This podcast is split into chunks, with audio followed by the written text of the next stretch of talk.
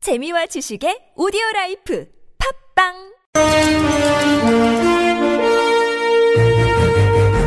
여러분의 합리적 판단을 돕기 위해 오늘의 뉴스를 골랐습니다. 백병규의 뉴스 체크.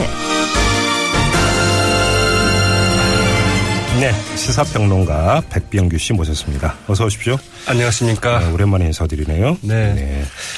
자, 오늘 첫 소식은 어떤 소식입니까? 네, 뭐 경주에서 좀 지진이 자주 발생을 하고 있는데요. 네. 여진이라고 하는데요. 예, 네, 뭐 대한민국 전체가 사실은 뭐 큰 지진에 지금 정치적 지진이죠. 그렇죠. 네. 뭐 규모 한 7, 8 정도는 되지 않을까 싶은데요. 네, 네. 여진은 계속되고 있습니다. 네. 헌법재판소가 어떻게 할 것인지 여기 이제 이목이 모이고 있지 않습니까? 음. 예, 예. 오늘 그 재판관 전원회를 가졌다고 하죠. 이제 두 가지 메시지를 내놨는데요. 이 박근혜 대통령 그 탄핵 심판 사건을 상당히 신속하게 좀 심리하겠다. 이런 메시지와 함께 네. 그러나 시간이 의외로 길어질 수 있다는 시그널이 함께 나왔습니다. 뭔 얘기입니까?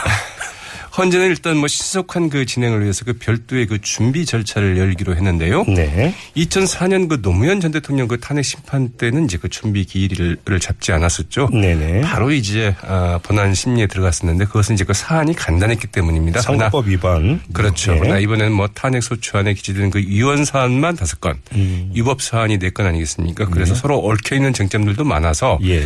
이 준비 기일을 이제 갖기로 했다고 합니다. 음. 공판 준비 기일이란 이 공판 준비 어 말하자면 심리를 신속하게 진행하기 위해서 이 당사자의 그 주장과 증거를 미리 정리하는 절차를 가- 갖는다는 거죠. 그래서 네. 뭐 일정이라는 것들 다 정해놓고 요점 정리군요. 네, 쉽게 얘기하면. 음. 신속하게 정리를 아, 진행을 하겠다 이런 이야기인데 네. 어, 이 주심이죠. 그 강일원 재판관 등 그 두세 명의 그 헌재 재판관 이제 이를 맡을 계기라고 하죠. 네. 헌재는 지난 9일 이 탄핵 소추안 그 접수 즉시 박 대통령에게 그 7일 안에 그 답변서를 좀 제출해달라 음. 이렇게 좀 요구를 했고 이 국회와 그 법무부에도 이제 의견서 제출을 좀 요청해 놓은 상태라고 하죠. 이게 이제 신속히 심리하겠다는 헌재의 움직임인데, 근데 또 의외로 길어질 수 있다는 전망은 왜 나오는 겁니까? 네, 오늘 그 재판관 회의를 갖고 헌재는 이 탄핵 심판 소추 사유 가운데 그 일부 사유만 떼어내서 이 선별적으로 심리하지는 않겠다고 이야기를 했습니다. 네. 그러니까 판단이 분명할 수 있는 일부 사유만 갖고 가부간의 그 판단을 하지 않고 네. 이 탄핵 소추 사유를 모두 다 따져보겠다는 것인데요. 네. 이렇게 되면 상당히 좀 시간이 길어질 수 있는 거죠. 네, 그래요. 그래서 네. 자 제대로 신속하게 하겠다는 게 이제 그 헌재의 입장인데 과연 이제 그게 언제 그 결론을 낼 거냐 음. 이게 이제 문제죠. 알겠습니다. 자, 다음 소식 넘어가죠.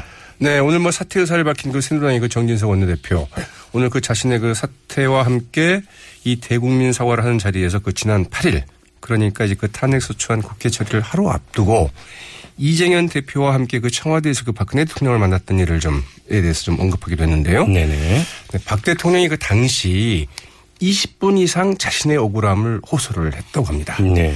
그 다음 날에는 뭐 피눈물을 를- 어, 피눈물을 흘렸다는 게 어떤 말인지 알겠다.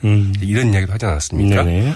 아, 이제 박 대통령이 그 20분 이상 그 자신의 억울함을 호소했다는 것인데 음. 정진석 원내대표 이 그럼에도 집권 여당이 표결에 그 참여에 그 자유 투표할 수밖에 없다고 설명을 했고 이는 작은 정을 끊고 국가적 대의에 그 따랐다고 생각한다고 음. 이제 그 서열을 피력하기도 했습니다. 아, 뭘 잘못했는지를 아직도 모르고 있다는 얘기잖아요. 네. 모르고 있는 건지 네. 모르고 있다고 해야 되겠죠. 네. 외면하고 있는 건지 잘 모르겠습니다. 넘어가죠. 네. 네. 여야 3당 원내대표도 오늘 그 회동을 갖고 그 여야정 협의체를 좀 운영하는 한편 이 국회 개헌특위도 이제 신설하기로 합의를 했죠. 또 그 15일에서 그 31일 이제 임시국회를 열기로 했고 20일과 21일에는 이 본회의에서 그 대정부 질문을 하기로 했습니다. 네. 황교안 대통령 권한대행 국무총리를 이제 그 출석시키기로 했죠. 네. 그러나 그 이 해동 직후에 이제 그 새누리당의 그 정진석 원내대표, 김광림 정책위 의장, 김도읍 원내 수석부대표 모두 그 동반 사퇴하지 않았습니까? 예, 예. 그래서 이제 그 여야정 협의체 운영이 과연 그 제대로 될 수 있겠느냐 이게 좀 의문시되고 있는데 음. 네. 어쨌든 뭐 정진석 원내대표는 그 차기 원내대표단이 그 선출될 때까지는 뭐 원내대표로서 뭐 자신의 소임을 이제 다하겠다고 밝히고는 있으나 네. 그러나 뭐 여야 간의 이견 조정이나 그 정치적인 절충 등 이 적극적인 역할은 좀 힘들어지는 것 아니냐 이런 얘기들이 벌써부터 좀 나오고 있죠. 앞서 일부에서 인터뷰한 황영철 의원 같은 경우는 의원총회에서 이 사퇴 의사를 좀 번복시키고 싶다 이런 의지를 피력을 했으니까 좀 지켜보도록 하고요. 근데 뭐 이제 친박의 이정현 새누리당 대표부터 다- 어, 이, 이정현 대표와 함께 두 사람은 그만둬야 된다 이렇게 좀 모습을 음. 근데 받기로 지금 뭐 했었죠? 이장현 대표 말씀하셨는데 그 지금 그 여야정 정책협의체 합의를 바- 했는데 받을 수 없다. 또 이렇게 선을 그었어요. 뭐 되겠느냐 뭐 이런 이야기죠. 예. 네, 비상식위원회는 그 이정현 대표 등 그 최순실 그 팔적을 적시해서 그 당에서 떠날 것을 촉구하지 않았습니까? 네. 그러자 이정현 대표 이 뻔뻔스럽고 가소롭다. 그러면서 그 김무성, 유승민 의원을 향해서 그들이야말로 그 객이며 손, 님일 뿐이다. 이렇게 좀 맹변을 했는데 네. 이러면서 여야정 협의체에 대해서 야당은 수도 없이 말을 바꿔왔다. 지금의 제안도 그 자체를 믿을 수 없다. 음. 어, 이러면서 그 일축을 했습니다. 이 친박계 40여 명이 어제 그 이제 심야에 그 여의도 그 메리어트 호텔에서 회동을 갖고 혁신과 통합연합을 내일 정식으로 그 발족시키기로 하지 않았습니까? 네네. 앞서 이제 그 자세히 말씀을 좀 들으셨는데요. 네. 유승민 의원은 여기에 대해서 이 국민에 대한 저항이고 민심을 거스르는 것이다. 당 입장에서는 그 상당한 자해행위다. 이렇게 음. 네. 정면으로 비판을 했고요. 네. 이들 친박들이 어제 자신과 그 김무성 전 대표 함께할 수 없다는 뜻을 밝힌 데 대해서도 이 당에서 남아서 당 개혁에 그 최선을 다하겠다는 말씀을 일관되게 드렸다. 그러니까 이제 먼저 당에서 나갈 생각은 전혀 없다. 음. 네. 이런 이야기인데 과연 이제 누가 끝까지 버틸지는 좀 지켜봐야 될 것 같죠. 세를 규합을 하고 있고 서로 삿대질을 하고 있고 그럼 그 다음의 수순은 충돌 아닙니까? 그렇죠. 뭐 그렇게 봐야 되겠죠. 자, 다음 소식으로 넘어가. 네, 안희정 그 충남도지사가 그 자신을 비롯해서 그 박원순 서울시장과 그 김부겸 의원 등에게 일단 한 우산 속에서 그 한 팀이 되자면서 이른바 그 비문 연대를 제안한 이재명 성남시장을 그 정면으로 좀 반박하고 나섰다고 하죠. 네. 안희정 아, 충남도지사는 오늘 그 자신의 그 페이스북에 이, 이재명 시장님 유감 이러면서 이 정치는 대의 명분으로 하는 것이라면서 안희정, 박원순, 김부겸, 이재명이 한 우산 한 팀이 되려면 그에 걸맞는 대의와 명분을 우선 말해야 한다면서 이 대의도 명분도 없는 합정연행은 작은 정치이고 구태 정치다 이렇게 네. 이제 비판을 했다고 그러네요. 예.